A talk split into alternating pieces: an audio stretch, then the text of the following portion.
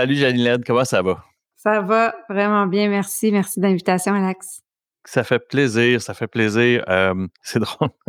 Juste avant que je pèse sur, euh, euh, le, bouton d'enregistrement, on, se demandait si on le faisait en anglais ou en français. On va probablement aussi en avoir une copie en anglais de cette conversation-là, puis de, de cette rencontre-là pour les gens qui écoutent, si, euh, les gens euh, préféreraient l'écouter en anglais, quoique en disant ça, je comprends que les gens qui préféreraient l'avoir en anglais comprendront rien de ce que je viens de dire. Euh, la première, ma question depuis le début de, du shitstorm de, depuis mars 2020, c'est une question de deux temps, c'est-à-dire à quel endroit es-tu situé sur notre belle planète? Et comment vis-tu la pandémie depuis que tout ça a commencé? Ben, moi, je suis dans le nord, je suis dans les Laurentides depuis le mois d'avril. En fait, j'étais au centre-ville dans Griffintown euh, pour les, derniers, derniers 12, 10-12 ans.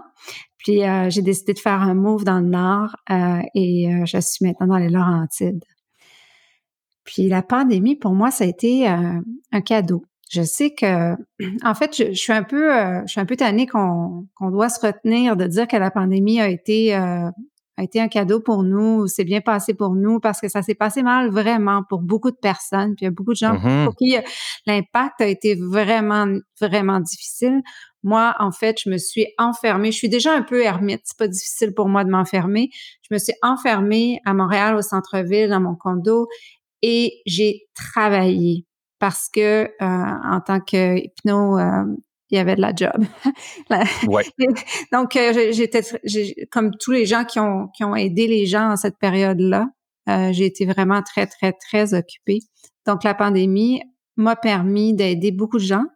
La pandémie m'a permis de me concentrer, de développer mon entreprise également.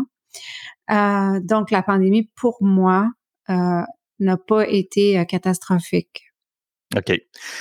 Tu sais, depuis le début, ben, pas, depuis le début de la pandémie que je pose la question, j'ai eu euh, une certaine fascination sur la réaction humaine de la situation. J'ai, euh, sinon une inquiétude, sinon juste une fascination, tu sais, de le comportement humain derrière ça. J'ai aussi beaucoup d'interrogations sur le, phénomène post-trauma ou du moins post-mortem de, cet événement-là. Et ça fait quelques fois que je parle de la même de, la même anecdote. En passant, j'ai le même. Je pense que je pars avec les mêmes prémices de départ. Je, suis moi-même assez ermite. Ma femme, qui est beaucoup plus sociable que moi, qui est une bête beaucoup plus sociable, elle en souffrait plus. Puis elle a, elle a, elle s'est rapidement dès qu'on ça a permis de, réouvrir, elle, elle, elle, elle, a repris euh, les dîners de filles, euh, les soupers de filles. C'est ça exactement. Autant que faire se peut. Dans mon cas, à moi, c'est pas quelque chose qui me déplaisait nécessairement d'être dans mes affaires. Par contre, euh, j'ai toujours aimé recevoir, j'ai toujours. Fait qu'il y a eu un moment où ce que je trouvais ça plus raide parce que justement, je pouvais pas recevoir, puis je pouvais pas aller voir mes amis, mais pas, autant que euh, quelqu'un qui est extrêmement sociablé. Puis, il y a à peu près un mois, j'ai été invité à aller souper euh, à Montréal euh, au Mousseau, pour ne pas le nommer, avec, avec un couple d'amis pour un anniversaire, pour l'anniversaire de, d'un des conjoints du couple d'amis avec lequel on était. Et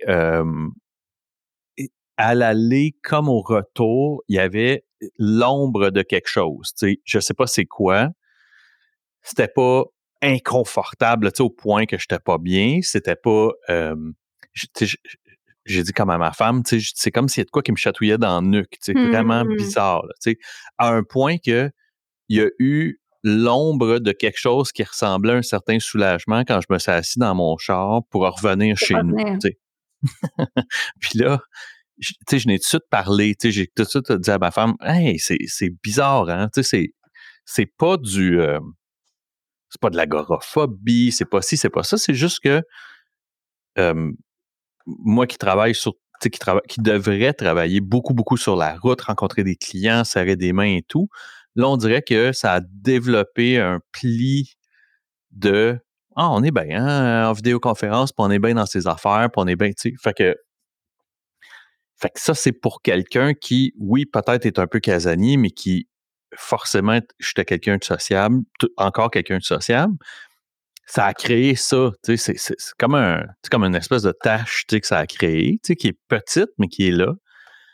Fait que c'est pour ça que je pense beaucoup aux gens qui étaient déjà prédisposés à avoir, tu sais, de, l'agoraphobie, tu sais, vraiment un, un, un, fond très, très antisocial. Ça pour moi, j'ai une pensée pour ces gens-là pour qui ça doit être 100 fois plus difficile aujourd'hui quand on leur dit c'est beau, tu peux sortir, tu peux aller euh, retourner dans le monde, tu sais. En fait, euh, le, chemin neuronal dans lequel ils sont habitués d'être, dans lequel ils sont confortables, qui est justement l'agoraphobie, tout ça qui on peut dire c'est un chemin inconfortable mais connu. Donc, mm-hmm. euh, c'est facile pour eux de retourner dans ce chemin-là et de rester dans ce chemin-là, plutôt que d'aller dans un... Même c'était même une règle pendant un moment. Exact. De rester là. Exact, exact. Que de reprendre un nouveau chemin neuronal qui est pas naturel, qui est pas confortable, euh, là, en même temps où ton cerveau t'envoie des signaux que c'est peut-être dangereux, parce que là, pendant 14 mois, 15 mois, 16 mois, 18 mois, on te dit, t'as vu, t'as entendu, puis plus, plus les gens étaient, moi, j'ai pas du tout écouté, j'ai complètement fermé la télé, là, je lisais les grandes lignes à chaque jour pour être sûr que je suive les, les consignes, mais les gens qui étaient à l'intraveineuse euh, sur les nouvelles, c'est clair que ça crée un état de stress, un état de danger, un état euh, qui fait que si on a déjà des prédispositions, effectivement, à être dans un chemin connu, celui de, de, l'agoraphobie ou de ce type de, de, de, de, anxiété sociale ou peu importe, euh, ça vient que quand vient le moment de sortir, de créer un nouveau un nouveau chemin, un nouveau un nouvel endroit où on est confortable, en plus des signaux de danger que notre cerveau nous envoie, euh, c'est pas, pas évident. puis qui mettait certainement de l'huile sur ce feu-là déjà allumé. Exact. Et puis, tu vois, pendant, pendant, presque toute la durée de ça, j'ai eu une critique forte sur la gestion médiatique de l'événement. Où est-ce que certains, certains canaux qui, eux, carburent à, cette c'est pas pas la peur nécessairement, mais carbure, il faut que ça cartonne. Il faut que ça fesse. J'ai comme l'impression que ces derniers mois, ces médias-là ont comme un peu mis les freins en réalisant dans quel bourbier ils s'engageaient eux-mêmes. Tu sais, où est-ce que ça mmh devenait. tu sais, moi, j'ai fait cette erreur-là, tu sais, de me brancher sur l'intraveineux, comme tu décris au départ, tu sais, que c'était de la nouvelle en continu, je n'étais que devant ça. Quand je n'étais pas devant ça, j'étais devant mon ordinateur qui me présentait dans un de mes onglets de, de, navigateur web le dashboard, l'espèce de du palmarès des décès. C'était, c'était fou, là, ça devenait aliénant, mais de façon malsaine. puis le constat que je, ma critique était dure en disant faut arrêter parce qu'on est en train de mettre vraiment énormément d'huile sur le feu de gens, euh, pas, des gens, mais, mais le feu de, de phobie ou de, ou de paranoïa, tu sais, que des gens peuvent. Là, on fait, on fait juste alimenter ça. Oui, en fait, euh, en fait, les gens vont, vont, vont, chercher à se conforter, puis, puis en fait, c'est ça fait le contraire. C'est que on mm-hmm. cherche à se conforter en ayant plus d'informations, plus d'informations, plus d'informations, en pensant que plus on a d'informations, plus on va être en sécurité, plus on va être mieux, plus on va savoir, plus on va être préparé. Puis en fait, ça fait souvent l'effet contraire. Moi, en fait, j'avais appris ma leçon euh, lors des événements du 11 septembre. Mm-hmm. Euh, parce que c'était la seule fois de ma vie où je travaillais pas. J'ai comme une petite période de chômage pendant le 11 septembre et mon conjoint qui était euh, nord-africain euh, écoutait les nouvelles en continu et euh, Al Jazeera, CNN, tout ce que tu veux. Puis moi, je me souviens quand j'ai eu un emploi, pas longtemps après, je prenais le métro et j'avais peur. J'avais peur. Je faisais des cauchemars la nuit aussi. Je me rappelle que tout le monde qui avait un sac à dos, ça me faisait freaker. Fait que j'avais appris euh, du 11 septembre que la télé en continu dans des événements dramatiques que pour moi, c'est pas sain. Donc, j'ai pas répété ça avec euh, avec le COVID, mais je me suis tenue au courant des grandes lignes. À chaque jour, je, je, me disais bon, c'est quoi la grande ligne, c'est quoi la consigne, qu'est-ce qui est important que je sache? Ok, on passe à un autre appel. Ouais. Je retourne travailler. Tu, viens de toucher quelque chose euh, définitivement que pour moi, le 11 septembre, c'est, c'est drôle que tu dises ça. Tu viens de me faire penser que mon. Je, là, je, je, fais le calcul vite, vite, là, mais tu sais, un des premiers événements live, ça a été le, l'assassinat de Lee Harvey Oswald dans les années 60 ou 60. Euh, et il y, a, il y a encore aujourd'hui des, des, gens qui décrivent cet événement-là comme le premier événement, puis après ça, il y a eu l'explosion de Challenger. Mettons, si je prends des grands là, qui, qui euh, l'explosion de Challenger, je pense que j'étais soit à l'école où j'étais, mon père c'était un, il est extrêmement fasciné par la quête spatiale, fait que, fait que clairement je l'ai sûrement vu. Mais le 11 septembre pour moi c'est marquant à un point où est-ce que tu sais même retourner, j'étais au travail, ça jouait sur les téléviseurs euh, de la cafétéria. Puis je me souviens parce qu'on travaillait tous en informatique, on essayait de trouver la façon d'avoir accès à la nouvelle euh, et tous les sites web étaient écrasés. le web était sur le cul. Et c'est allé très, très, très loin, tu sais, cette espèce de quête-là de la nouvelle, puis de l'information, puis de voir, puis à un point que mon j'ai atteint ma saturation, par exemple, de comment l'être humain euh, pouvait être sauvage, tu sais, euh, parce que, tu sais, cet événement-là, c'est une chose, mais tu sais, il y a eu les contre-coups de ça, où est-ce que, tu on, on, on, a mis à jour, tu sais, ce que pouvait être, du terrorisme, par exemple, tu sais, ce qui fait que là, je me suis rendu au bout. Puis à un moment donné, je me souviens que, ben encore aujourd'hui, en fait, euh, je suis pas capable de voir quelqu'un tomber en skateboard, là, euh, parce que ça, c'est allé trop loin. Mmh, absolument. Il y a des vidéos que je fais Ah non, non, c'est correct. J'ai, j'ai vu. Je, puis je fast forward il y a quelques années. Euh, il y avait une rumeur qui, ben, qui était confirmée, qui voulait que, par exemple, euh, la, vidéo de Rocco Magnotta était disponible en ligne. Oui, je me. Et euh, mon, mon garçon qui avait, euh, ça, ça fait à peu près ça, 5-6 ans, fait qu'il devait avoir, mettons, 16-17 ans, mais ça avait été le défi en gang de le trouver, puis il l'avait trouvé. Puis ce soir-là, il était, il était chez moi, c'était sa fin de semaine chez moi, puis il était allé pour se coucher, puis il s'était mis à pleurer. sais. Puis il m'avait dit, euh, j'ai juste ça, tu sais, j'ai voulu faire mon tof, mais tu sais, là, j'ai juste ça, je suis pas capable d'enlever ça de ma tête. C'est rentré par les yeux, hein, c'est c'est fini. C'est très, ça fait, ça laisse une empreinte.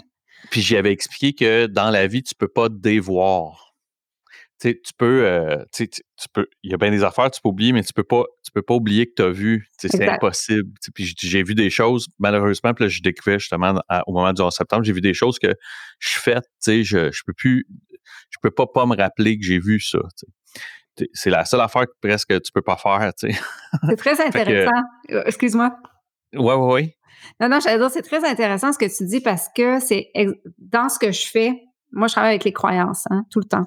Puis, en fait, quand les gens, ma la base du travail que on va, on va voir les croyances qui fait que les gens sont bloqués ou ont des enjeux, etc. Puis c'est toujours la même chose. Une fois que tu vois la croyance, une fois que tu vois ce que c'est, comment ça s'est fait dans ton esprit, tu peux plus ne plus la voir. Puis tu peux mm-hmm. plus, tu peux plus y croire non plus quand tu vois qu'elle est pas vraie. Ben oui, puis tu peux pas, tu peux pas nier.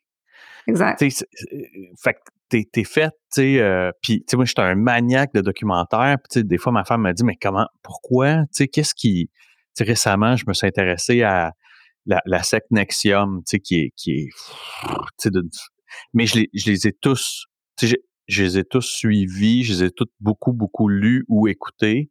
Euh, il y, en a qu'on a plus d'informations que d'autres, mais tu sais, j'ai beaucoup, beaucoup écouté et, et, vu sur Jonestown, par exemple, à l'époque, tu sais, euh, que j'ai trouvé, euh, tu sais, qui me fait, il y a quelque chose qui me fascine, mais tu sais, le documentaire en général, mais il y a quelque chose qui me fascine dans, dans le côté sectaire. Nexium, pour les gens qui, ne savent pas, tu sais, euh, c'est, une des dernières où est-ce que le, le, principal intéressé, le, le, le, maître du culte, si vous voulez, là, je pense qu'il a attrapé 160 euh, ans ou 150 ans, c'est incroyable la peine qu'il a reçue parce qu'on considère que c'est une des, plus c'est épouvantable. on est dans, on est dans de la, torture mentale, euh, mais quand, à force de regarder les documentaires, à force de lire, puis d'écouter des podcasts autour, il y, a, un excellent podcast fait par la CBC parce que le journaliste euh, qui, a créé ce reportage-là est, un des bons amis d'enfance euh, de une des victimes de cette secte-là qui habite la Colombie-Britannique. Et euh, c'est hyper fascinant. Ce qui est surtout fascinant, en fait, c'est que tu finis par comprendre que les bases sont euh, c'est qu'il a tordu des bases qui sont solides, scientifiques, euh, euh, psychologiques. Les bases, en fait, sont, c'est le dépassement humain, puis c'est beaucoup ce qu'on voit aussi dans le coach de vie traditionnel. Bon. Et, il l'a tordu et c'est vraiment à petite dose où est-ce qu'il amène les gens à les endoctriner. À un point tel que pendant l'écoute d'un de ces podcasts-là ou documentaires, je, commençais à réaliser que j'aurais pu me faire prendre. si j'avais mmh. participé, si j'avais été, si j'avais été euh, euh, invité à une de ces conférences-là, j'aurais pu, j'aurais pas facilement, mais j'aurais pu me faire prendre. parce que mmh. c'était, c'était extrêmement encourageant le, propos qu'il amenait, puis l'espèce de facture qu'il amenait à, à, ce, à, cette secte-là jusqu'à temps justement que ça soit identifié comme un secte, puis on voit à quel point euh, les gens ont été complètement déprogrammés. Mais, mais c'est vrai que, comme tu disais, à partir du moment que tu vois, euh, tu es capable maintenant d'identifier, tu es capable de pointer et de dire Ah, ah, ah, ça, il y a quelque chose de dogmatique. dans l'exemple que je cite, il y a quelque chose de dogmatique là-dedans, puis ça, il faut que je sois prudent, il faut que je sois euh, puis moi, ça, ça, ça, ça me fascine, vraiment, vraiment. Ah, en fait, même dans l'approche que j'ai euh, euh, avec mes clients, je leur dis toujours, moi, je, je, je, prends toujours une approche holistique. J'aime bien quand mes clients ont un psychologue, un thérapeute, ils voient d'autres personnes, un Reiki Master, peu, importe, ils travaillent avec, ils ont une équipe autour d'eux. Ça fait partie du modèle que j'ai développé, la première étape d'avoir une équipe autour de soi. Mais euh, quand tu rencontres quelqu'un qui veut que tu travailles qu'avec lui, ou qu'avec elle, eh, c'est un, gros drapeau rouge pour moi. oui, oui, ben, oui, il, y a clairement. Euh, ouais, puis tu sais, c'est. tout ce qui s'approche du dogme m'inquiète toujours. Tu sais, tout ce qui tout ce qui s'approche de c'est la façon, puis tu sais, le reste, tu sais, je suis comme ah, peut-être que tu sais, il y a d'autres façons. c'est drôle parce que le tu sais, moi, je suis issu de. en fait, il y a deux grands camps qui, qui, qui, qui règne au Québec, entre autres. Euh, c'est le camp des, des, endroits qui sont très, très inspirés des 12 étapes, euh, des 12 étapes des fraternités anonymes, issus, en fait, nés de Alcooliques Anonymes. Et de l'autre côté, c'est ce qu'on appelle la réduction des méfaits. Puis moi, l'essai que j'ai fait du côté de la réduction des méfaits, ça a été un échec monumental. Été épouvantable. Mmh en fait, ça a été épouvantable. Épouvantable au point que j'ai recommencé à consommer autant que je l'avais fait avant. Et, euh, et là, pendant plus de dix ans, même plus que ça, euh, j'étais issu des 12, des 12 étapes euh, et, et, dans ma tête, il n'y avait presque pas d'autre façon de faire. Mmh. Mais j'avais déjà commencé à lire, il y avait de la littérature autour de le côté dogmatique de la chose en disant, ben, puis c'est drôle parce que dans un de mes premiers podcasts, j'ai rencontré le, le directeur général d'InfoSect, puis moi, je m'attendais en le rencontrant, parce que mon agenda n'était pas nécessairement prédéterminé en faisant le, podcast, mais je rencontrais le directeur général d'InfoSec. Dans ma tête, on était parlé de, de la totale. Mm-hmm. il m'avait dit, ben non, puis il dit, il y a des endroits extrêmement intéressants qui sont qui peuvent être étiquetés comme une secte, mais ça ne devrait pas être péjoratif. Alors, alors, dans ce cas-là, euh, le côté des 12 étapes puis des meetings anonymes, ben oui, il y a quelque chose de dogmatique là-dedans, puis il y a peut-être quelque chose d'un peu sectaire, mais c'est extrêmement positif, puis ça sauve des vies, tu sais. En fait, moi, moi, je dis toujours, je voudrais pas voir un monde. C'est drôle parce que moi, j'ai grandi avec les 12 Moi, en fait, je suis issue de, d'une famille où euh, il y a de, nombreux de nombreuses personnes qui sont... Euh, puis j'ai grandi vraiment avec les 12 étapes, là, à la non à la anonyme euh, all the way tellement que j'en avais mal au camp puis que j'avais même je, je, vivais beaucoup de rejet par rapport à ça. Des fois chez des fois chez nous entre enfants on s'appelait la maison Jean la Pointe là dans le sens qu'il y en avait toujours quelqu'un chez nous qui qui dans notre famille qui venait qui avait un enjeu que mes parents euh, dont mes parents s'occupaient etc. Ouais. Aidait fait que quand j'ai eu mon propre rétablissement rétablissement à moi, il y a trois ans et demi, quand je suis devenue sobre, euh, en fait, j'ai fait un mélange. J'ai fait les douze étapes au départ, puis j'ai fait toutes sortes de douze étapes, là, euh, méditation, etc., en ligne surtout, euh, etc. Et j'ai développé une approche euh, et holistique. J'ai fait d'autres groupes comme comme Recovery 2.0, différents groupes, différents endroits, différentes approches, mais j'ai l'impression que j'avais que dans ma vie, j'ai tellement baigné dans les douze étapes euh, depuis ma naissance, en fait, euh, que euh, j'ai même si je voulais m'en sortir, même si je voudrais en sortir d'une certaine les façon, éviter, exactement, sont là. Quoique j'avoue que je ne les ai pas fait. J'ai pas, j'ai pas, j'ai pas, j'ai pas travaillé, j'ai pas travaillé les douze étapes, je les ai pas fait, j'ai pas pris de parrain, de marraine, j'ai j'ai pas fait tout ça. Euh, j'ai fait beaucoup d'autres choses. Euh, euh, mais oui, quand j'étais enfant, le côté sectaire, dogmatique, les phrases de mes, de mes parents, notamment tout le temps, je peux dire que ça me tapait vraiment sur les nerfs. oui, puis je t'entends, tu sais, puis mon parrain me dit toujours, tu sais, au lieu de les travailler, est-ce que tu pourrais les vivre, tu sais? Oui. Et, et, et, et l'exercice, beaucoup avec lui, c'est souvent d'identifier, euh, les gestes que je fais dans ma vie quotidienne, est-ce que ça appartient est-ce que c'est de l'ordre ou issu d'une de, ces douze étapes-là? Exact. Et, à la limite, j'aime mieux appliquer cette espèce de, comment je peux dire ça? L'espèce de manuel de vie euh, très universel. Euh, puis je trouve qu'à travers de ça, il y a quelque chose de, à la limite, euh, sans le côté très fraternel de la chose. C'est comme un guide de vie universel que tu peux appliquer dans n'importe quoi. Puis tu, tu, peux te servir de ça. Puis je trouve que tout le monde aurait intérêt à le lire. C'est un peu comme les euh, comment que les, les, les, les, principes de Toltec, là, je pense que c'est ça. Les quatre accords Toltec. Qui, pour moi, c'est ben, si tu suis ça dans ta vie, tu risques de bien t'en sortir. Ça va, ça devrait bien aller. Ce que le podcast, par contre, m'a amené, c'est que je, à la limite, je croyais que c'était à peu près la seule façon de s'en sortir. Tu sais, j'étais très, très, très. Euh, je revendiquais que c'était la seule, c'était un peu la, seule option. Tu sais. Surtout que j'avais échoué avec la réduction de mes faits. Fait dans ma tête, c'était bon, ben écoute, pas mal de choix. Là. Tu, sais, tu suis le principe des 12 étapes ou puis le podcast m'a permis de m'ouvrir les yeux sur un paquet d'autres avenues, puis un paquet d'autres qui souvent sont inspirés. Là, tu sais, se le cachera pas de toute façon, il y a une universalité des douze étapes que tu peux presque pas t'en déjouer. Forcément, dans la vie des gens qui se rétablissent, qui essaient de devenir de meilleurs êtres humains, va se retrouver des principes ou des, des, des, morceaux, on va morceler les, lignes, les grandes lignes universelles qui inspirent les douze étapes, puis tu fais comme, ben oui, ça ressemble forcément à ça. Pardonner à l'autre, reconnaître ses propres défauts, euh, les avouer, les, euh, faire de l'inventaire, euh, euh, ça faire un journal qui est l'équivalent de l'inventaire, ben forcément, je pense que ça fait partie d'un processus de rétablissement, probablement de n'importe quoi aussi, là, que ce soit même un choc ou un trauma dans la vie de quelqu'un, on va lui, on va l'encourager de faire toutes ces choses-là aussi. Fait que, je trouve ça, il n'y a, absolument rien de malsain à, à, tout ça. Fait que fait que ça ressemble. Pour moi, c'est. Le podcast m'a aidé à ouvrir mon esprit à énormément d'avenues. Puis c'est drôle parce que dans les.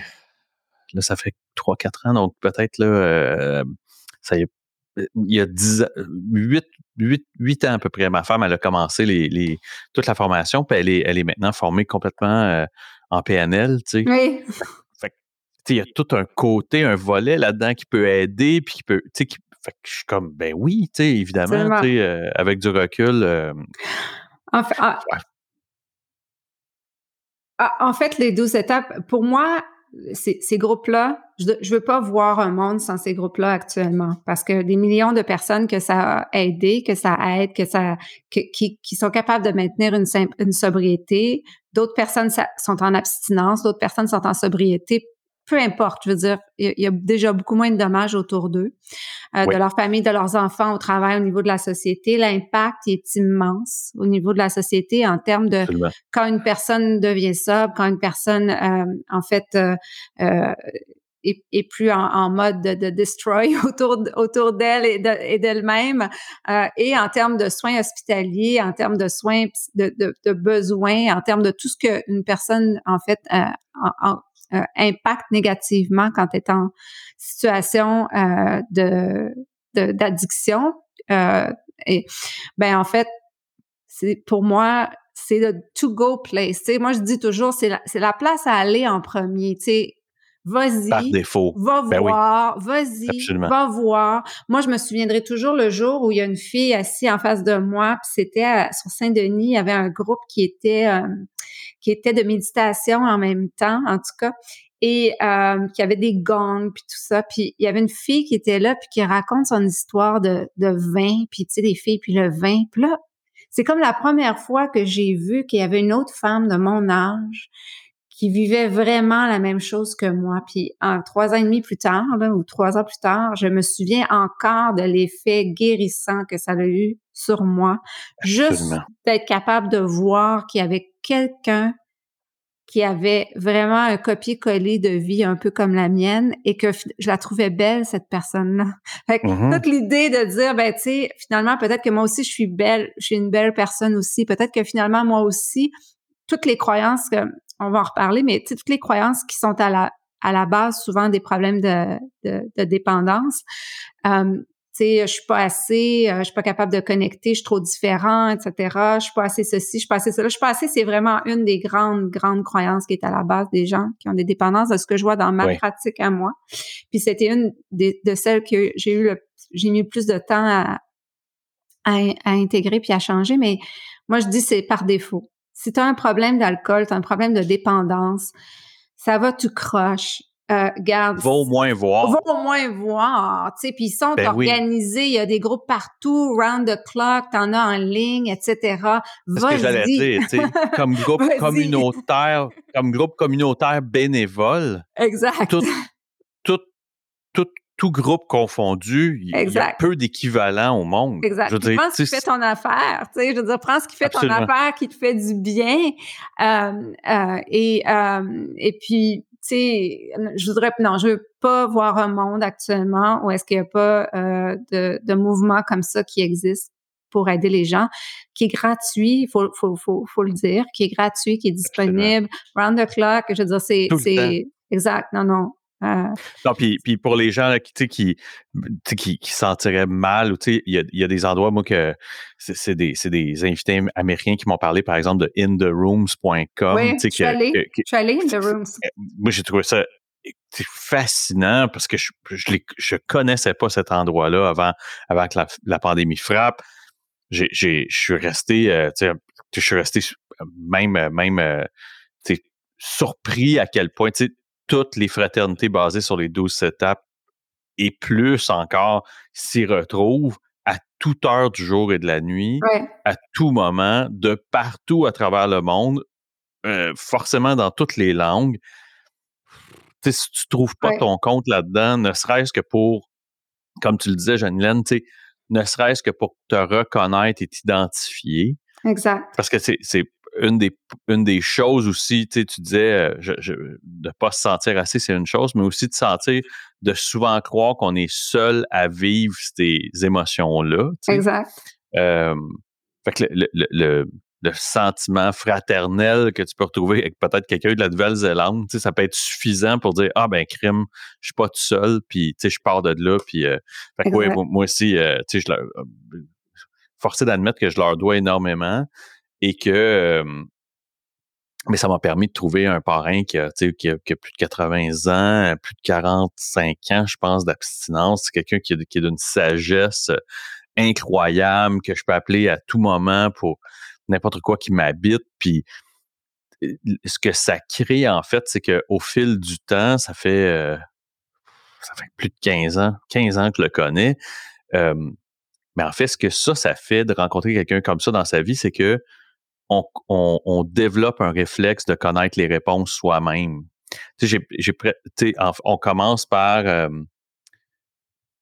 on commence par, euh, je l'appelle, il me dit ce qu'il pense ou il me dit ce qu'il en pense.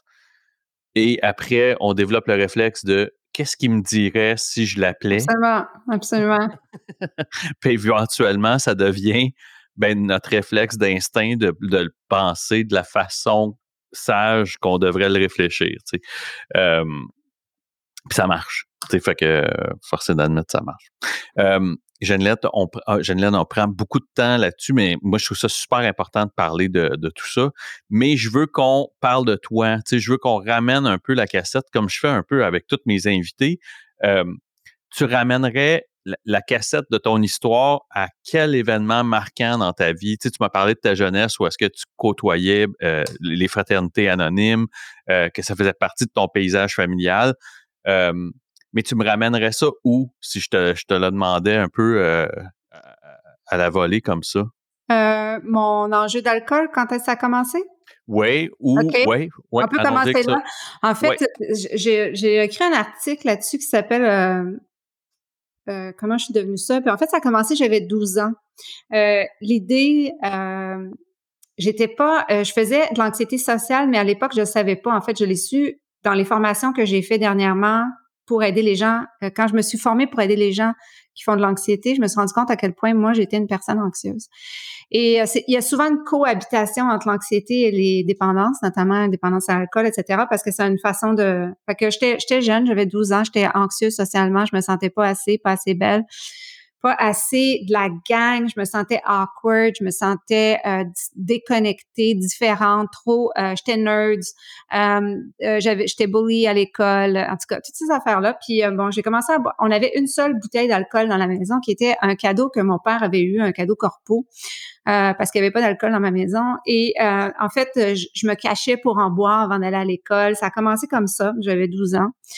Euh, et après, ça s'est transformé. Après ça, ça, ça c'était l'alcool des premières années. C'était l'alcool, je te dirais, de la fille qui était anxieuse, qui faisait de l'angoisse, l'anxiété, etc.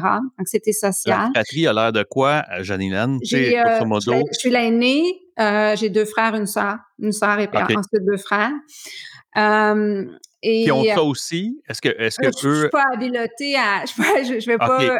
Je, je, laisse leur, leur histoire. OK, non, non, mais, mais quand je dis ça, c'est pas, c'est pas autant de l'espèce mmh. de diagnostic clinique, là, mais, mais est-ce que c'était un climat... Euh, c'était pas un climat qui nous amenait à... C'était pas un climat...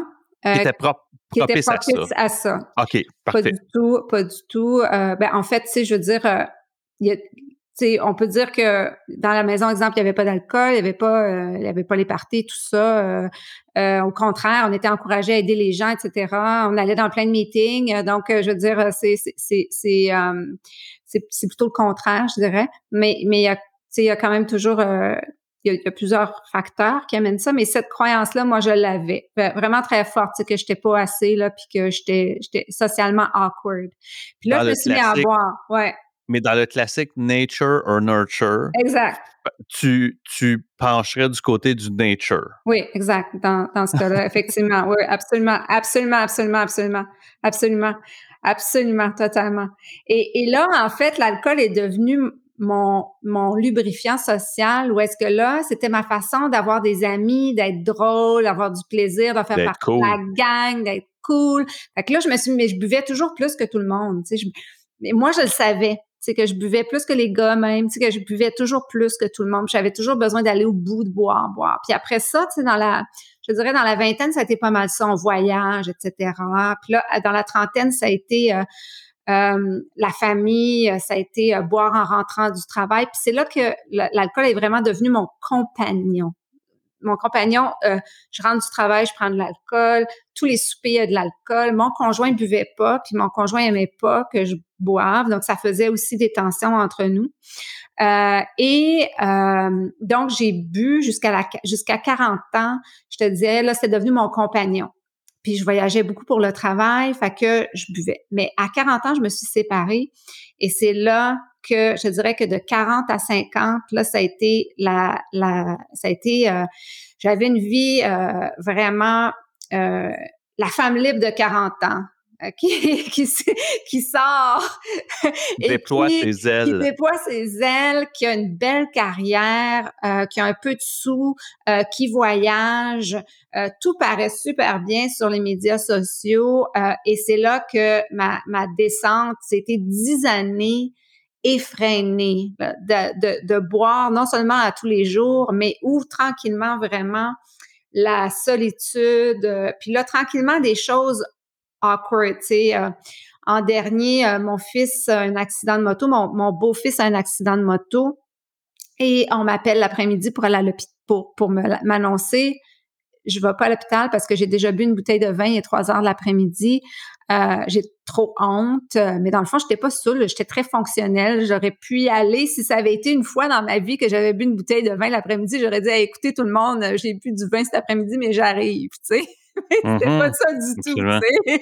Après un anniversaire d'une tante que j'aime beaucoup, mais c'est à Terrebonne, puis moi je conduis pas, puis je bois pas. En fait, je fais pas les jamais jamais les deux, fait que je préfère rester chez moi que d'aller à Terrebonne de pas prendre d'alcool pour aller au party d'un anniversaire d'une de mes tantes qui s'est super bien occupée de moi, qui est une super bonne personne. Donc les, les choses comme ça ont commencé, me lever le matin, le cœur qui bat, euh, puis là, ma consommation d'alcool augmentait, augmentait, augmentait, augmentait, jusqu'à temps que je perde mon emploi.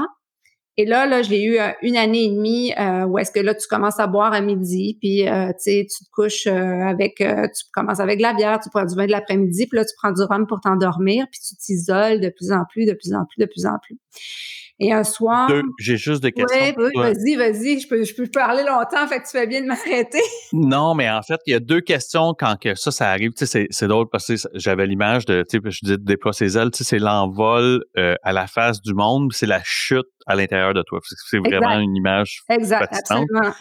Euh, il, y a deux questions qui me viennent en tête. La première, tu m'as dit tu savais déjà très jeune que c'était trop, tu sais, que c'était plus que. Évidemment, il y avait un vocabulaire à la maison, fait que j'assume que, tu sais, il doit y avoir une corrélation entre euh, comment ça s'exprime ou comment toi tu, tu, tu, guéris ou en tout cas tu penses la plaie de ton, de ton anxiété avec l'alcool et cette espèce de vocabulaire-là ou les blocs de fondation que le, le, la maison a, mis en toi. Fait que, oh oui. Ma première broche, mon père m'a dit, tu sais, ma première broche, je me souviendrai toujours, je vomissais dans la toilette, puis mon père m'a dit, tu sais, Jenny, l'alcool, tout ce que tu veux faire, tu le feras pas, puis tout ce que tu veux pas faire, tu vas le faire. Puis ça, ça a été, ça a été mon speech à 13 ans, euh, et euh, ça s'est avéré effectivement vrai. Euh. Est-ce que c'est, tu sais, tu me parles de justement entre 40 et 50 ans où est-ce que là, ça, ça dégringole. Est-ce que c'est là que tu as tes premiers matins en te disant ça peut pas être ça ou c'est plus tard que ça arrive? Eh, ça fait même pas ça. En fait, les croyances que j'ai à ce moment-là, c'est je je peux pas arrêter. Je suis incapable d'arrêter. J'ai tout fait pour essayer d'arrêter, ça marche pas. Je marche, je bois moins la fin de semaine, je bois juste un petit peu. Au début, tu veux pas arrêter, tu veux juste réduire ta consommation pour continuer à boire le plus longtemps possible, right? Fait que non, j'essaie j'essaie juste la fin de semaine, ça marche pas. J'essaie juste un verre de vin, ça marche pas. J'essaie 30 millions de choses, ça marche pas. OK? OK, ben là ben c'est je suis pas capable d'arrêter. Là, c'est la croyance, je suis pas capable d'arrêter. L'autre croyance après c'est si j'arrête, ma vie va être plate. Parce que là, ton univers, c'est rendu l'alcool. C'est plus parler avec la personne qui est devant toi. C'est s'il n'y a pas de bouteille de vin entre toi puis la personne, t'as pas le goût d'être là. Ta relation est avec la bouteille et pas avec la personne, right? Fait que si j'ai pas de vin dans ma vie, si j'ai pas d'alcool dans ma vie, ma vie va être plate. Et juste avant de perdre mon emploi, j'étais hyper fatiguée. Puis j'ai dit à une de mes amies, qui est aujourd'hui une partenaire d'affaires, José, je vais aller en vacances, mais je vais pas revenir fatiguée. Elle, elle m'a envoyé à l'ashram au Bahamas, où est-ce qu'on boit pas pendant une semaine? Je suis passée une semaine à faire du yoga, de la méditation, puis à pas boire. Puis c'est la première fois, ça, ça a été comme la graine dans ma tête que, wow, j'étais tellement bien, j'ai pas bu de la semaine, j'ai pas eu envie de boire, je comprenais pas, je comprenais pas. Mais dès que je suis sortie de la l'ashram, là, j'ai cherché un bar. Puis là, c'est clair, c'est ben clair que je suis allée boire. Mais j'ai semé la graine que, et la croyance que finalement, c'était possible. C'était possible. C'était possible. Et donc, tu, quand tu perds ton emploi, tu me dis que là, ça dégénère, c'est la pédale dans le tapis. Ça dégénère. est-ce que euh, tu m'as parlé de ton père à 13 ans? Est-ce que tu l'entends? Je, je, prends pour acquis que ça il y a des gens abstinents et ou sobre autour de toi, sinon dans ta famille, sinon. Absolument. Est-ce qu'on est qu'on commente non. en fait, moi, personne. Euh, et puis c'est ça l'histoire. C'est comme ça que je suis arrêtée. En fait, au premier commentaire, j'ai arrêté. C'est drôle parce que, en fait, jamais personne m'a parlé de mon enjeu d'alcool. Puis il y a même des gens que quand j'ai arrêté, qui sont restés surpris parce que j'étais hyper fonctionnelle. Sauf que dans ma famille, ouais, et dans ma famille, comme on connaît bien c'est quoi les enjeux d'alcool, ben c'est sûr que euh, eux, ils, voyaient, ma, ils voyaient, ma mère, elle voyait les choses venir, tu sais, puis mon père voyait les choses venir aussi. Euh, mais comme j'étais à Montréal, eux étaient à la campagne, euh, puis que si je voyais quand je prenais de l'alcool, c'était aux fêtes, etc. Fait que c'était comme c'était comme normal parce qu'on avait tout grandi puis tout le monde buvait puis euh, c'était bien correct. Fait que l'idée c'est qu'un soir, je suis avec un de mes amis Robert, puis là on on clenche ce soir-là. On en, je pense qu'on prend trois bouteilles de vin, je sais pas trop en tout cas. Anyway, puis j'ai un copain, puis on se texte, puis puis là il me dit, euh, l'alcool te monte au cerveau, puis c'est pas le fun. Et ça, ça a été mon déclic. Ça, ça a été comme le mot cerveau. Quelqu'un que je respecte, une personne vraiment que je respecte beaucoup, que, que j'apprécie, qui est un homme intelligent, euh, qui, qui commence à voir que j'ai un problème. C'est parce que là, j'ai vraiment un problème, parce que je l'ai vraiment euh, caché, je l'ai vraiment, euh, tu sais, fait que là, j'ai, j'ai, un, j'ai un problème. Je me suis levée le lendemain matin, je lui ai texté, j'ai dit, c'est jour 1 aujourd'hui, je ne boirai plus jamais et ça a été terminé. Je n'ai plus jamais rebu. Euh, mais ce texto-là, ça a été comme mon, ça a été comme wow, ok, ça a été mon wake-up call. Um, ça, c'est, ça a été ça. Ça a été fini. Puis après ça, ben après ça, ça a été le, recovery. Là, mais... Que par, que par l'écrit constatait que, en train, que tu l'échappais ce soir. Oui, exact. Exact. on peut dire, on peut appeler ça des fois du bad texting, là, quand on commence, ouais, quand ouais, ta euh, le point d'exclamation de la phrase avant commence à l'énerve. Puis là, le, tel autre mot, qu'est-ce que tu veux dire? Puis là, euh, tu sais, là, quand, quand tu es plus raisonnable, tu sais, quand, la raison est plus là, puis que l'alcool prend la place. Euh, et, et cette phrase-là, vraiment, qui était texto, là, you know, it's getting to your brain and it's no longer fun. Wine is getting to your brain and it's no longer fun. Puis moi, mon cerveau, je suis une professionnelle, c'est tout ce que j'ai dans ma tête. Si j'ai si j'ai plus ma tête, je peux plus travailler, je peux plus nourrir, je peux plus me loger, je peux plus m'occuper, je peux plus vivre, je peux plus voyager. Pour moi, c'est fini ma vie si j'ai plus mon cerveau. À, l'époque, c'est le déclic, ça a été ça. Là. Ça a été ça. Je me suis levée le lendemain matin et ça a été fini. C'est quoi le plan de match? Tu sais, c'est quoi le plan de match jour 1? Jour 1, en fait, euh, je suis allée chez mon ami passer une semaine, qui lui aussi ne boit pas, mais simplement pas, pas d'enjeu d'alcool, mais juste ne boit pas, pas comme ça. Et euh, après ça, je suis partie. Imagine, j'avais déjà booké une semaine dans le sud de plongée au, en, au Honduras avec ma tante. Puis ma tante qui était une compagne de, avec qui je buvais pas mal d'alcool. Et euh, très respectueuse, elle est venue avec moi, tout ça, et je n'ai pas bu toute la semaine. Et c'est là que j'ai su euh, c'est là que j'ai su que, que, que j'allais que j'allais réussir, dans le sens que réussir, dans le sens que c'est là que j'ai su que je pouvais vivre sobre et que je choisissais de vivre ça. Puis là, je me souviens, j'ai appelé mon père, j'ai dit, père, ça y est, là, j'ai arrêté de boire, c'est ma treizième journée aujourd'hui. Je pense, j'ai pas vraiment, je compte pas vraiment les jours, mais au début, je les comptais.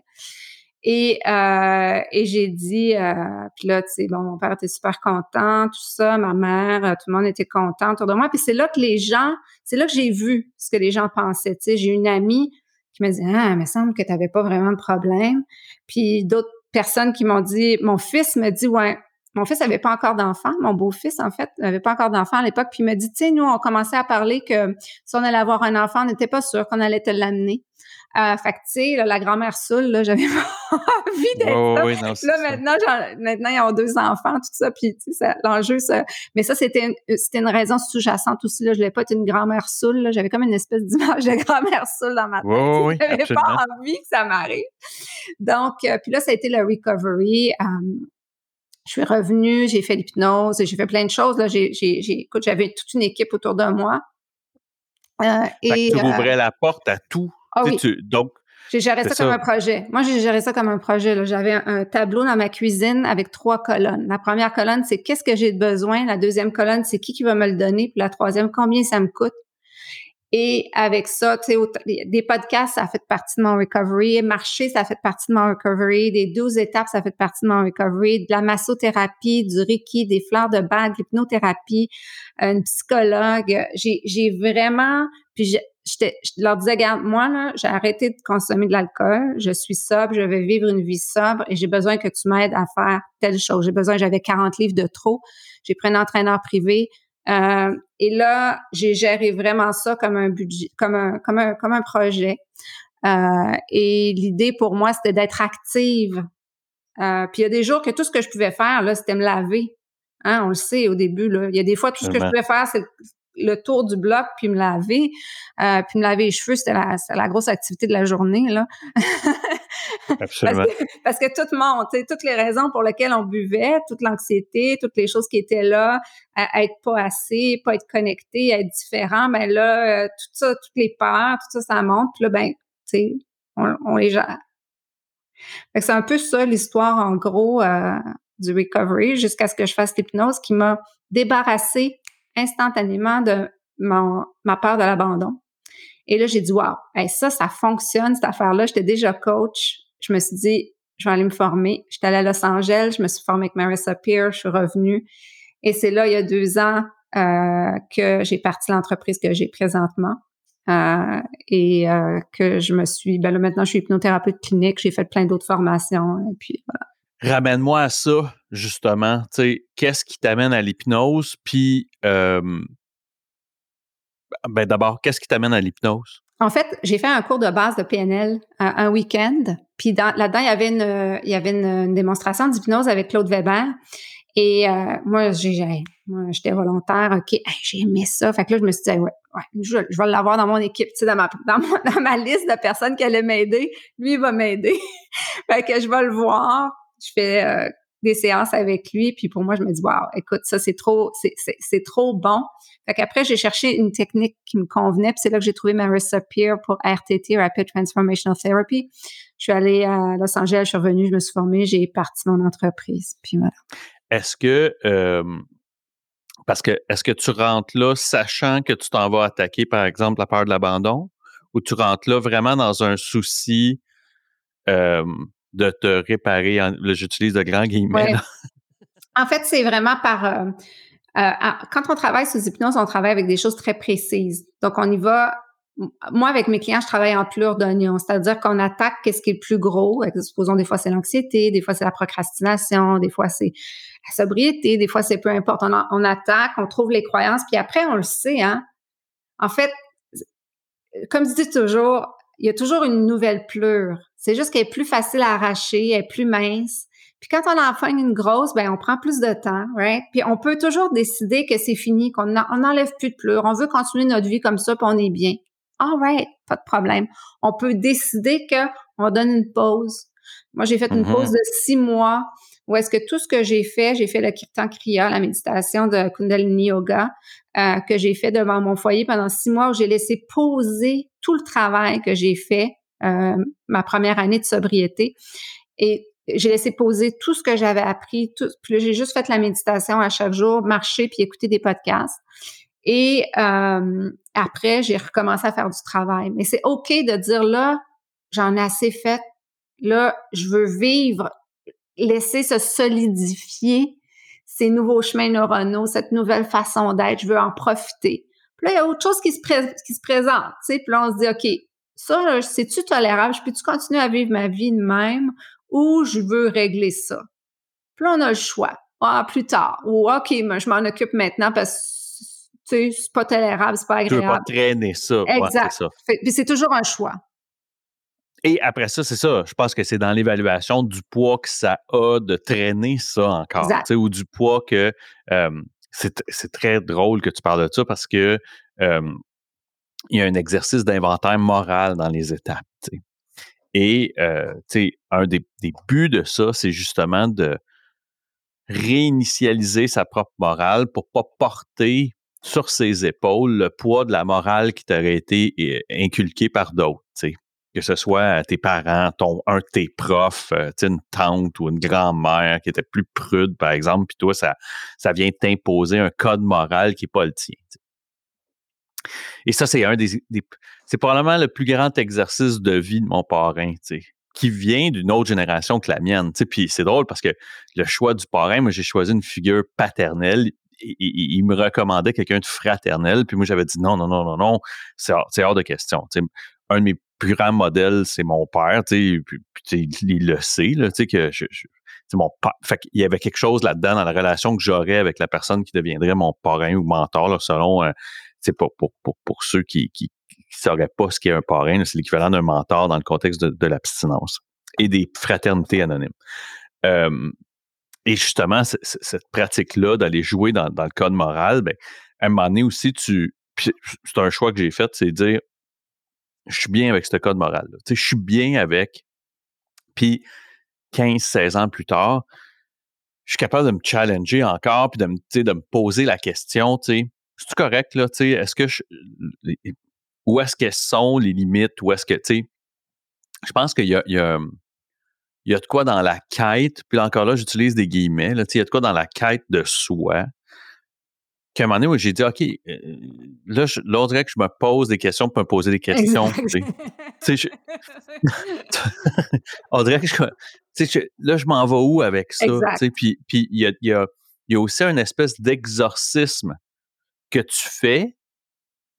Tu sais, je prends, euh, tu sais, sur le côté, par exemple, sur le côté maternel, tu sais, il y avait clairement quelque chose qui allait pas, tu sais que ce soit le, père de ma mère, mon grand-père maternel, euh, puis toute sa famille à lui, il y a quelque chose qui allait pas, mais vraiment, vraiment pas.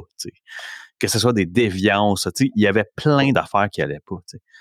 Ben, à un moment donné, j'ai comme euh, euh, exorcisé ça, puis j'ai comme dit, ben, voici.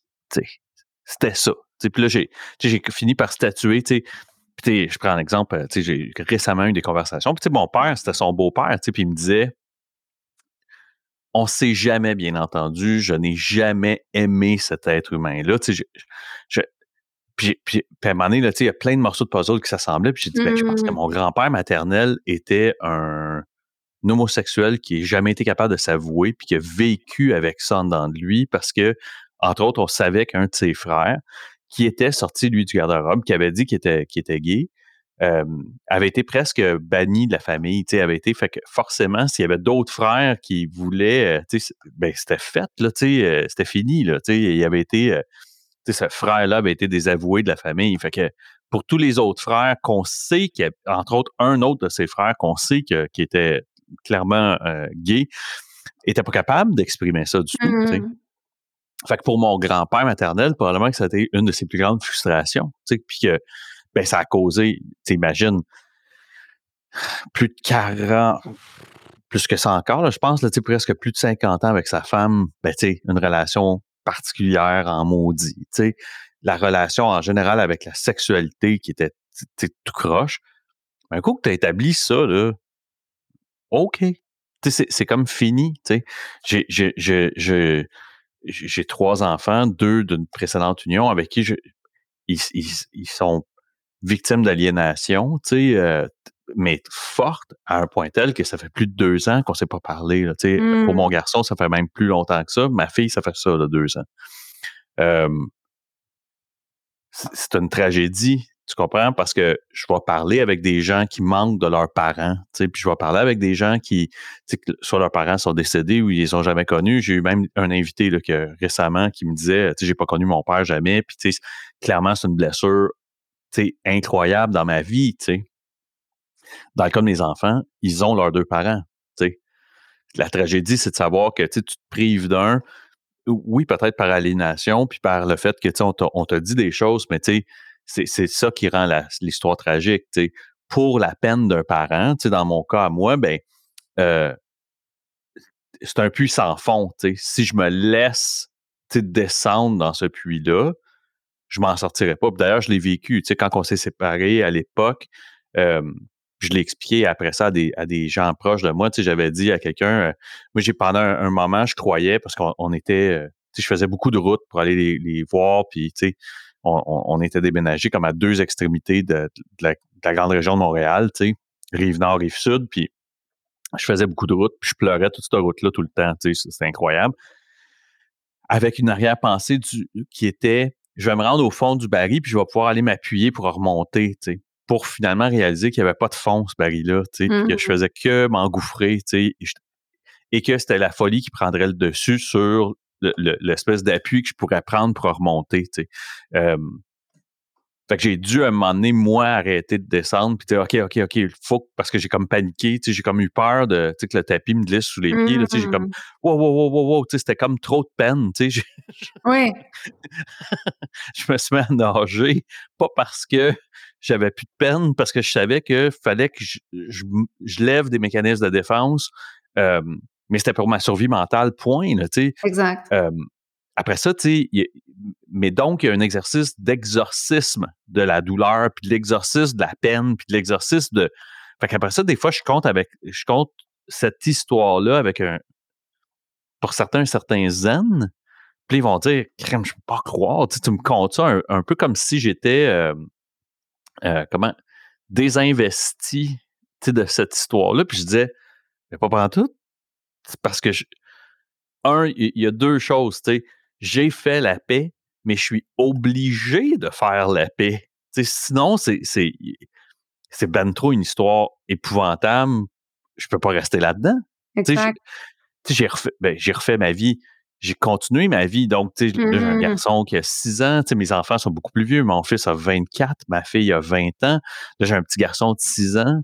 Mais je peux pas priver mon garçon de 6 ans de, la, de, la, de la place que prendrait la peine de l'événement des, des deux autres enfants. Fait il y, a- il y a vraiment un exercice où est-ce qu'à un moment donné, il faut que tu arrêtes, parce que tu dis, mais si je continue de descendre ça, je suis faite. Je- Exact. ça va occuper toute la place dans ma vie. Puis des fois, c'est aussi à quoi je peux me raccrocher. Exemple, tu sais, la- ce qui me venait à l'esprit quand je t'écoutais, c'est que moi, j'ai la croyance que ce que tu donnes à tes enfants quand ils sont très jeunes, un jour ou l'autre, ça ressort. Un jour ou l'autre. Mhm. Puis je le vois moi dans les, je le vois moi dans les grands enfants que, qui sont mes clients maintenant, euh, à quel point finalement la base qu'ils ont reçue, qui était saine, parce que tout est pas, dans la plupart des cas, tout est pas ach- acheté au vidange là. Il y a du bon, il y a du mauvais, etc.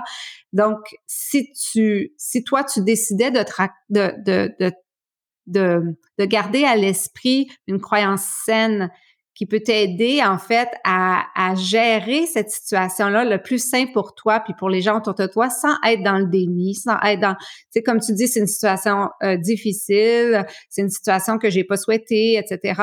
Mais je m'accroche à l'idée que, exemple, je leur ai donné une bonne base puis qu'un jour ils vont voir les choses différemment, qu'ils vont être des adultes, ils auront des enfants. À partir du moment où ils auront des enfants, peut-être ils verront les choses autrement.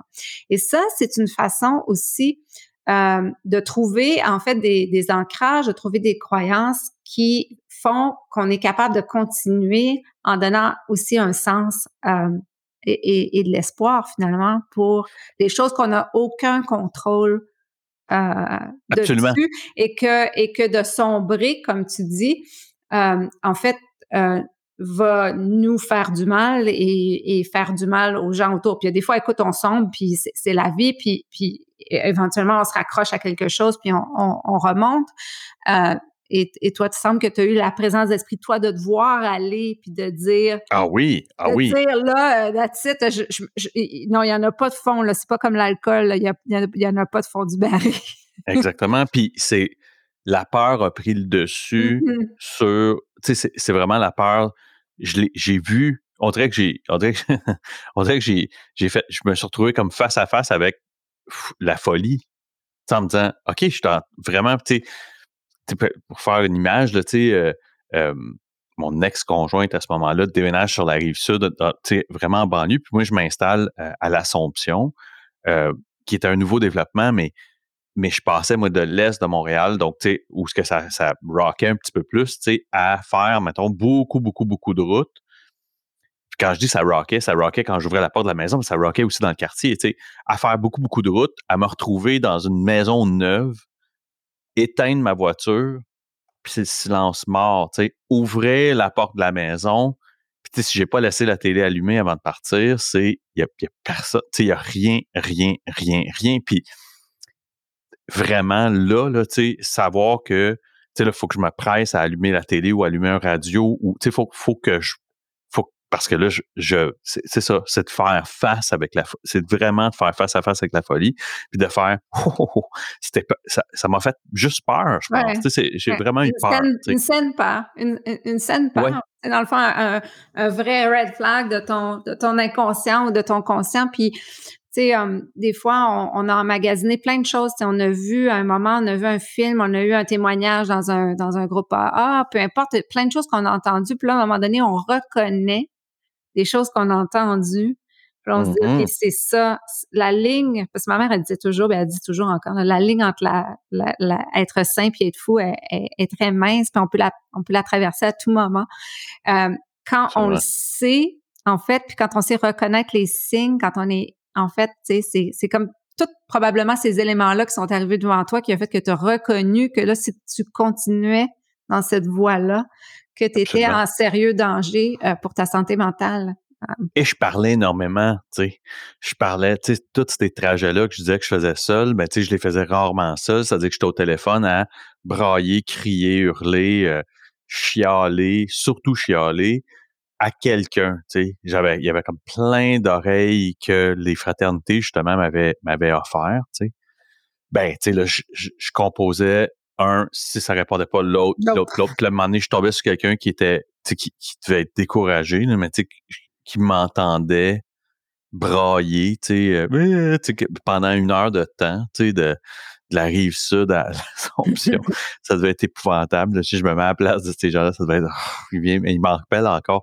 Euh, mais euh, ouais, ouais, ouais. Puis, puis c'est drôle, tu parles de, ça revient souvent, ça, est-ce que tu as laissé euh, des cailloux dans la dans, dans le dans la route dans celle et Gretel quasiment là c'est la meilleure image je trouve de des, des, des, fondations que tu laisses à tes enfants euh, définitivement. Je sais qu'il y a ça. Je sais que ça existe puis j'ai c'est drôle j'ai des espèces de, d'écrans d'affichage intelligent qui me rappellent que, duquel j'ai une espèce de rotation de la famille puis tout je vois des, des moments dans la vie de de toute cette gang-là où est-ce que je dis ben oui, tu sais, parce que ça aussi, là, tu sais, il y a un doute qui sème, tu sais, quand, parce que quand c'est bien exécuté, l'aliénation, ça, ça fait pas juste aliéner, tu sais, ça sème le doute de celui duquel il est allié, les, les, gens sont aliénés, tu sais, c'est-à-dire que ce que ça a fait, moi, c'est que pendant longtemps, je me suis, est-ce que je, me suis remis en question, tu sais, j'ai commencé à croire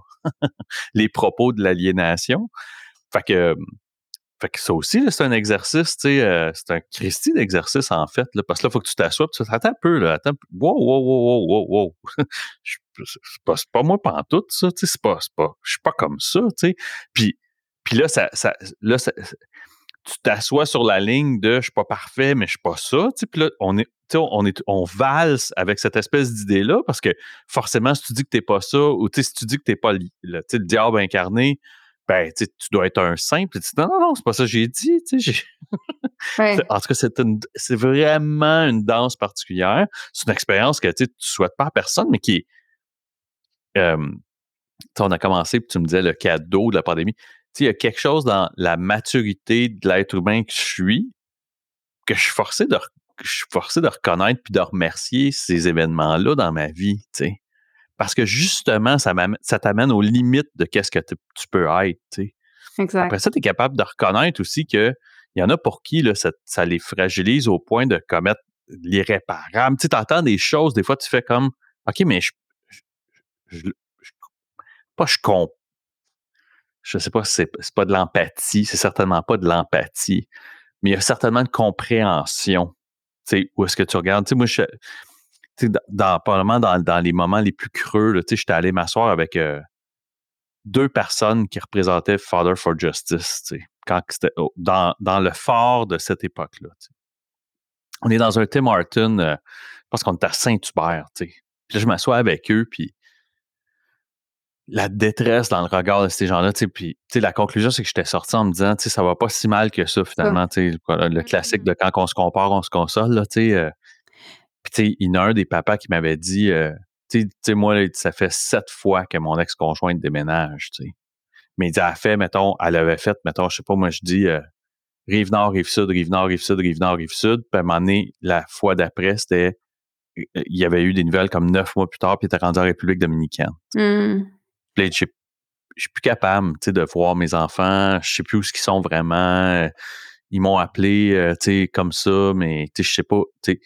Puis, tu sais, la détresse, tu sais, puis le, le Mmh. c'était, tu sais, puis là, j'étais sorti en me disant, OK, OK, tu sais, c'est pas le fun, j'ai pas de plaisir, mais ça, c'est, de l'horreur, on tombe dans, au niveau de l'horreur, fait que, ouais, non, fait que j'assume que tu vis ça, toi, dans ta pratique, là, tu, c'est, c'est genre, ben, pas ça, mais je veux dire, tu vas, tu vas aller fouiller dans ces... En fait, euh, moi, je travaille vraiment au niveau des croyances. Si on prend l'exemple, euh, que tu, supposons que tu étais quelqu'un qui venait me consulter avec cet enjeu-là, puis tu étais à ce jour-là, euh, à ce moment-là, ben, premièrement, je m'assurerais que tu d'autres aides, là, parce que des cas comme ça, tu peux pas euh, avoir une seule personne dans ton équipe, tu as besoin de plusieurs personnes. Mais ma partie à moi, ce serait d'aller voir euh, quelles sont les croyances que tu as, exemple à la, à la, base de la paternité, parce que euh, ça, ça t'aide. Exemple, au niveau du rejet, au niveau de la paternité, au niveau de toutes ces affaires-là. Mais en fait, ce qu'on ferait, c'est qu'on irait voir qu'est-ce qui fait que cette situation-là, exemple, supposons que tu me dirais, je vis de la colère. Je suis vraiment en colère. On irait voir c'est quoi les croyances qui sont à la base de la, colère. Ça pourrait être des choses comme euh, euh, je suis pas important, euh, je suis pas euh, je suis pas intelligent, je suis pas aimable, euh, je sais pas là j'invente des choses parce que mm-hmm. puisqu'ils me rejettent, puisqu'ils veulent pas être, me voir, puisqu'ils croient leur mère, puisque ceci c'est que je suis pas assez ceci, je suis pas assez intelligent, je suis pas assez beau, je suis pas important, euh, je suis pas assez aimable, je suis pas digne d'amour, peu importe. Là j'invente, tu sais, on, on, en trouverait une ou deux ou trois là-dedans. Puis là après ça ben, on la défait cette croyance là pour, que tu puisses voir en pleine lumière, comme ce qui nous ramène au début de l'épisode quand on disait une fois qu'on voit, que tu vois que c'est pas vrai, que c'est pas parce que les événements et tout ça ont fait qu'ils se sont euh, éloignés de toi que ça veut dire que tu n'es pas digne d'amour ou que tu n'es pas euh, une bonne personne ou que tu n'es pas ceci, que tu n'es pas ça. Là, on le fait le voir, puis après, on reprogramme. Et là, la reprogrammation, c'est vraiment ça qui est important parce que c'est là, c'est vraiment au niveau de oui, je suis digne d'amour, oui, euh, je suis euh, je suis important, oui, je suis ceci, je suis cela, peu importe. Puis on fait la reprogrammation.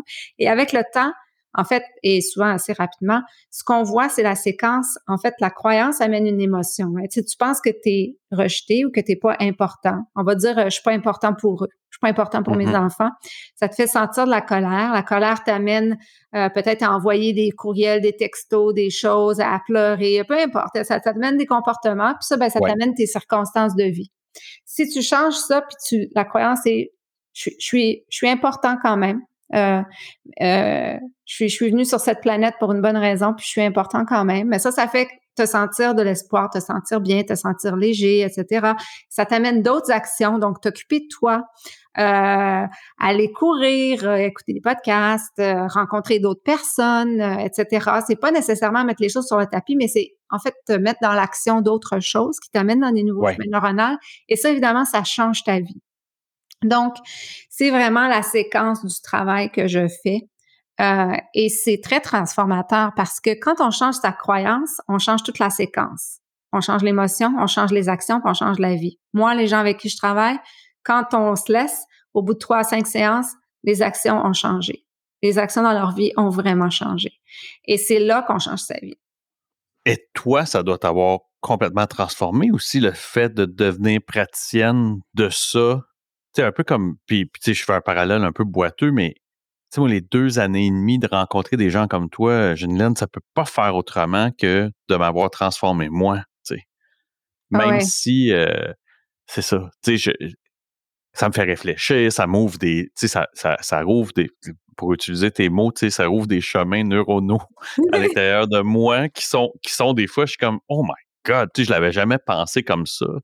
C'est en discutant. Fait que j'assume que c'est la même affaire, toi, en développant ta pratique, que ça t'a toi-même euh, fait grandir énormément. Absolument. En fait, c'est très intéressant parce que euh, la vie, puis ça, je suis pas la seule des personnes qui le dit, qui est en, en, relation, si tu veux, euh, de type hypnose ou ce type-là, mais on dirait que les clients arrivent avec des problématiques et des enjeux qui euh, en grappes. Donc, tout le monde, euh, c'est des grappes d'anxiété, des grappes de procrastination, des grappes de ceci, des grappes de cela. Et euh, j'apprends énormément, euh, premièrement, sur euh, la parentalité. Parce que comme on retourne beaucoup à des scènes, à des moments où on a formé des croyances quand on était enfant, Mais en fait, ça, ça m'aide à voir à, avec une vraie empathie, qu'est-ce que c'est être un enfant? Puis quand on se remet dans ce, quand on a à l'esprit qu'est-ce que c'est être un enfant, le monde change parce qu'on voit plus la vie de la même façon. Et quand il y a des gens qui interviennent autour de moi ou que j'ai des enjeux avec une personne ou qu'il se passe quelque chose, je, je, suis plus dans la dynamique du moi, dans le sens que je suis plus dans cette dynamique-là. Mm-hmm. Euh, je comprends que pour cette personne-là, il y a tout un théâtre qui est en train de se jouer. Et que dans ma réponse et dans mon accueil de ce qui se passe avec cette personne-là, il y a aussi tout un théâtre qui est en train de se jouer. Des vieilles pièces qu'on rejoue euh, sans s'en rendre mm-hmm. compte tout le temps. Donc moi, ça m'a transformé, ça m'a permis de de trouver ma façon de contribuer. Puis pour moi, ma façon de contribuer, c'est simple, c'est que les gens viennent me voir quand ils sont pris. Moi, je, en fait, les gens qui viennent me voir, ils ont déjà fait beaucoup de travail, ils ont déjà avancé sur beaucoup de choses, ils se connaissent déjà, etc. Mais ils sont devant un nœud. Ils comprennent pourquoi ils sont où ils sont, mais ils n'arrivent pas à défaire le nœud. Fait que moi, c'est là vraiment que j'interviens. Fait que mon, ma contribution dans ce, monde-ci, c'est euh, d'aider les gens à, à, être plus légers, à se reconnecter à qui ils sont vraiment euh, et à être capable d'aller de l'avant puis de réaliser ce qu'ils veulent réaliser dans la vie. Mais l'impact, pour moi, c'est un impact en vague. Parce que cette personne-là, à partir du moment où elle est libérée de ses triggers, de ses, de l'anxiété, est libérée de, des symptômes, en fait, d'anxiété, de, triggers, d'émotions, de, crier, de pleurer, d'être, désagréable, d'être toujours, toujours en réaction, etc. Quand la personne, elle a plus ça, puis qu'elle peut intervenir avec empathie, qu'elle peut intervenir de façon euh, aimante euh, dans son entourage, ben ça fait toute une différence dans le monde. Fait que pour moi, ma différence, elle est envers la personne elle-même, mais aussi comment cette personne-là, à partir du moment où elle s'est elle-même libérée de, de ces enjeux-là, comment elle intervient dans le monde autour d'elle. Mm-hmm. Comment c'est un meilleur gestionnaire. J'ai beaucoup de CEO, de chefs d'entreprise, c'est vraiment euh, beaucoup de mes clients. Euh, donc, comment ils sont mieux dans leur entreprise, comment ils sont des meilleurs entrepreneurs, comment ils sont meilleurs avec leurs employés, comment ils sont meilleurs avec leur famille, avec eux-mêmes, avec leur communauté. Et tout ça, pour moi, ça rayonne bien au-delà de la personne elle-même qui fait le travail. Donc, c'est vraiment ça pour moi qui, euh, qui m'allume et qui fait que je me lève le matin. en terminant, la question que j'ai pour toi, euh, Jeanne c'est, tu sais, euh, trois ans et demi plus tard, tu sais, dans, ta sobriété, ça ressemble à quoi la diète quotidienne, physique, psychologique, spirituelle, pour garder tout ça en santé? J'ai intégré beaucoup de pratiques ayurvédiques. D'ailleurs, j'ai un programme, j'ai des programmes de groupe. J'ai un programme qui s'appelle Au cœur de ma saison, qui est un programme avec euh, une euh, praticienne ayurvédique. Et on a créé un programme pour aider les gens, en fait, à gérer les saisons de façon optimale. donc, j'ai beaucoup de la bianga, qui est un massage euh, qu'on fait avec des huiles le matin, une méditation que je fais à peu près tous les jours. évidemment, j'essaye d'aller à tous les jours dehors, mais à ce temps-ci de l'année, là, c'est ma période où c'est le mai. C'est la période de transition, j'ai de la difficulté. Euh, le froid s'installe, puis moi, je suis pas super bonne avec le froid, mais bon. Euh, moi, je mange, je mange vraiment bien, je mange presque pas transformé, je mange, je mange vraiment bien depuis toujours. En fait, j'ai été, j'ai été élevée comme ça, mais, mais quand j'ai, euh, quand je suis allée à l'ashram, j'ai pris une diète plus de plus à base de plantes, mais je suis pas ni végé ni rien, mais je mange, je dirais 90% euh, probablement végé, mais simplement par, accident. par accident, puis parce que j'aime ça et, non pas, mais je, je, du fromage, la viande, tout ça, j'en prends quand j'ai envie, puis euh, ça, ça, ça, ça, m'empêche pas de dormir. Euh, euh, ensuite, ben, le travail que je fais, je suis tout le temps en train de me former dans le travail que je fais mm-hmm. présentement. Comme là, je fais un cours en neurosciences. Euh, fait que je suis toujours, euh, d'une certaine façon, je dirais, euh, en train d'apprendre encore sur l'être humain. Aider les gens, ça m'aide. Hein. Tu sais, je veux dire, je, je, fais deux, trois heures d'hypnose par jour. Ça, en même temps, je le sais que moi, ça m'aide. Je fais, je travaille avec une chamane moi, au niveau de l'énergie, pour garder mon énergie vraiment stable. Donc, j'ai plusieurs approches assez holistiques, je dirais, euh, pour me garder ça. Puis il y a une scène du COVID qui m'a euh, qui m'a marqué. Euh, j'allais au, marché Atwater faire mon épicerie au marché lui-même. Et j'ai vu la grande file devant la SAQ. Hmm. Et j'ai dit, en fait, j'ai texté quelqu'un, je me souviens pas qui, et j'ai dit, oh my God, sans jugement, là, vraiment avec beaucoup d'amour pour moi. Absolument. je me suis dit, je suis tellement heureuse de d'avoir vécu cette pandémie-là sobre, de pas avoir fait la file, de pas avoir eu peur de manquer d'alcool, de pas avoir été saoul. Je peux dire, toute, la, la, pandémie. Écoute, ça, c'est le cadeau. En fait, je pense que la, pandémie sobre, c'est un mot du cadeau. Oui, c'est la, la, la, soif. Oui. Ça, pour certains, ça a dû et ça doit encore être effrayant, tu sais. incapable d'étancher cette soif-là, particulièrement si tu as plus de temps que la moyenne des ours, là, ça doit être effrayant. Fait que, non, grande, grande, grande pensée pour les gens pour ah qui euh, ils sont encore, j'ai parlé, j'ai eu des invités qui euh, avaient à peine trois semaines quand la pandémie a frappé. Wow! Ah, bravo! Puis, euh, qui, qui, qui, réussissait, entre autres, une, fille à, BC, puis qui réussissait, euh, qui en seulement trois semaines a réussi à avoir, euh, ça, c'est vraiment la fraternité qui, qui, qui, sans savoir, lui, lui ont offert une espèce de petit micro-rolodex de contact à appeler, tu sais. Wow. Fait que, quand elle s'est vite retrouvée confinée, elle avait ce Rolodex-là de quelques de demi-douzaine de numéros qu'elle pouvait téléphoner. Puis, c'est eh chapeau bas, là, ah oui, mais ça. big fucking time. Là, ah, ah, moi, moi, ça, je trouve ça, euh, c'est ça. Eh, eh, grand, grand, grand chapeau. je, je trouve ça ah très, très hot. Beaucoup d'admiration. Euh, J'avais pas de jugement là, dans les gens qui, qui faisaient la Ah non, exactement. Puis moi, c'est vraiment très empathique aussi. C'est vraiment... J'étais vraiment contente. En fait, c'était un moment de me dire Wow, ma vie a vraiment changé.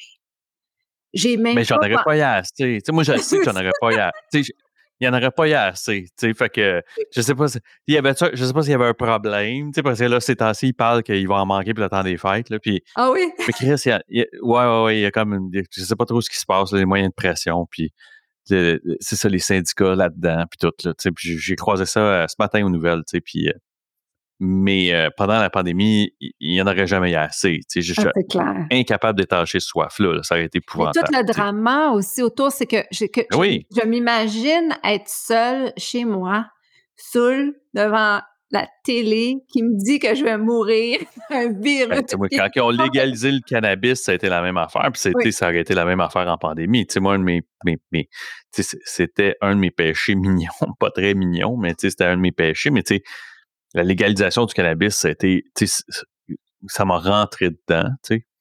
Euh, moi, je suis prêt aussi des, des, des réserves, euh, mais je dis prêt, il y, a une des plus grandes boutiques euh, sur les réserves, elle est pas loin d'ici.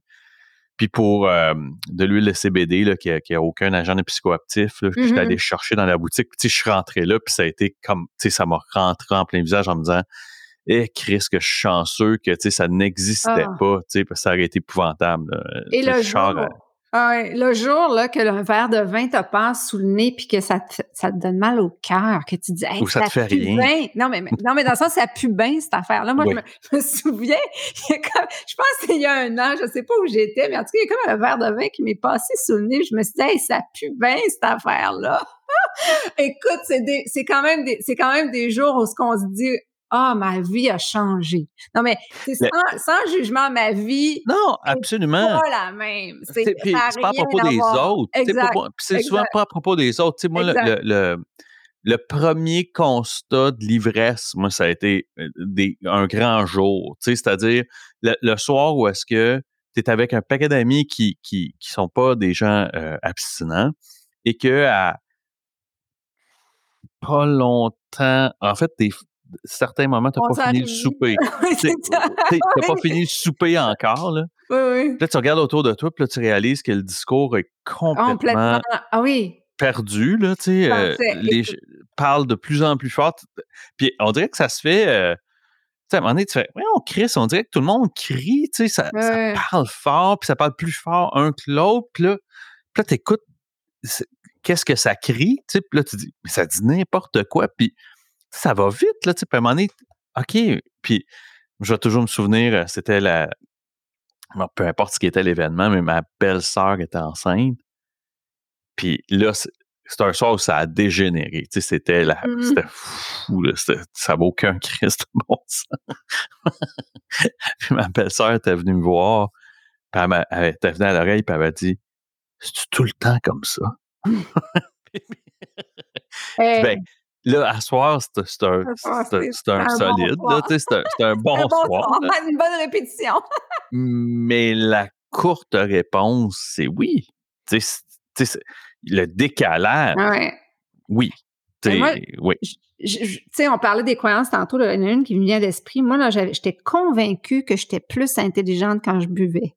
J'étais mm-hmm. convaincue que j'étais plus intelligente, que, ça me rendait intelligente, que ça me donnait des idées, tout ça, puis que tu je pouvais discourir, puis changer le monde, puis euh, avoir plein de choses intelligentes à dire. Ce que tu viens de dire là, c'est ça que ça me fait penser, c'est que quand je suis dans des soupers ou dans des endroits comme ça, je me dis oh my god, là je me je m'entends parler là dans le temps.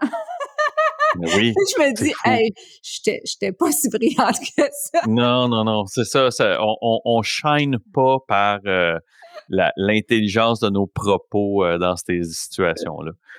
Janilène, merci énormément de ton Merci à toi. Euh, ce projet-là de podcast m'a fait, me fait triper parce que justement, ça m'amène dans tout une tonne d'avenues, puis ça rouvre mon esprit sur une tonne d'affaires. Puis s'il y, a une chose que je veux que les gens qui écoutent le podcast euh, gardent en tête, c'est justement cette ouverture-là d'esprit d'avoir euh, euh, sur, la quantité infinie d'options qu'il y a de, un, s'améliorer, de trouver un moyen de trouver la paix dans l'abstinence, dans la sobriété, puis que justement, il y a une liste infinie de façons de, devenir un meilleur être humain puis d'être en paix. C'est surtout la paix, je pense que c'est probablement ce qui est le plus important. Parce que c'est beau arrêter de boire, mais tu peux être en train de manger coin, les, les coins de table parce que tu as soif, puis t'es ses breaks, puis tu capotes. Puis c'est pas mieux. Là.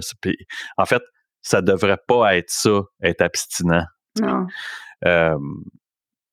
puis tu présentes un des outils de ce coffre d'outils-là, puis tu es, le témoignage de que tu as, t'as regardé tout ce menu-là, d'options, puis tu en as probablement là-dedans laissé comme tu en as adopté, mais tu sais, c'est, je trouve que c'est un, c'est un beau témoignage que tu fais, tu à, justement dire, tu ferme pas ça, tu sais, ces, espèces de volets-là, tu puis mets pas d'ailleurs sur c'est quoi la bonne façon, tu sais.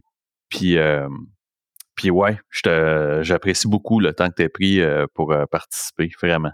Bien, merci, ça a été un plaisir. Et puis, euh, on se fait un épisode en anglais dans quelques Absolument. temps. Janilane, avant de partir, où est-ce que les gens peuvent te trouver? Je vais oublier ça. en fait, euh, hypnocoach.ca, hypnocoach.ca. Euh, c'est mon site web, c'est la façon la plus simple. Vous pouvez m'écrire à JT, comme Janilène Surcotte, JT hypnocoach.ca, JT à hypnocoach.ca et euh, vous pouvez m'écrire simplement, je réponds à tout à tous mes courriels et euh, voilà. Merci beaucoup, c'était vraiment un beau moment. Merci. Merci. à toi. Salut. Absolument. Bye bye.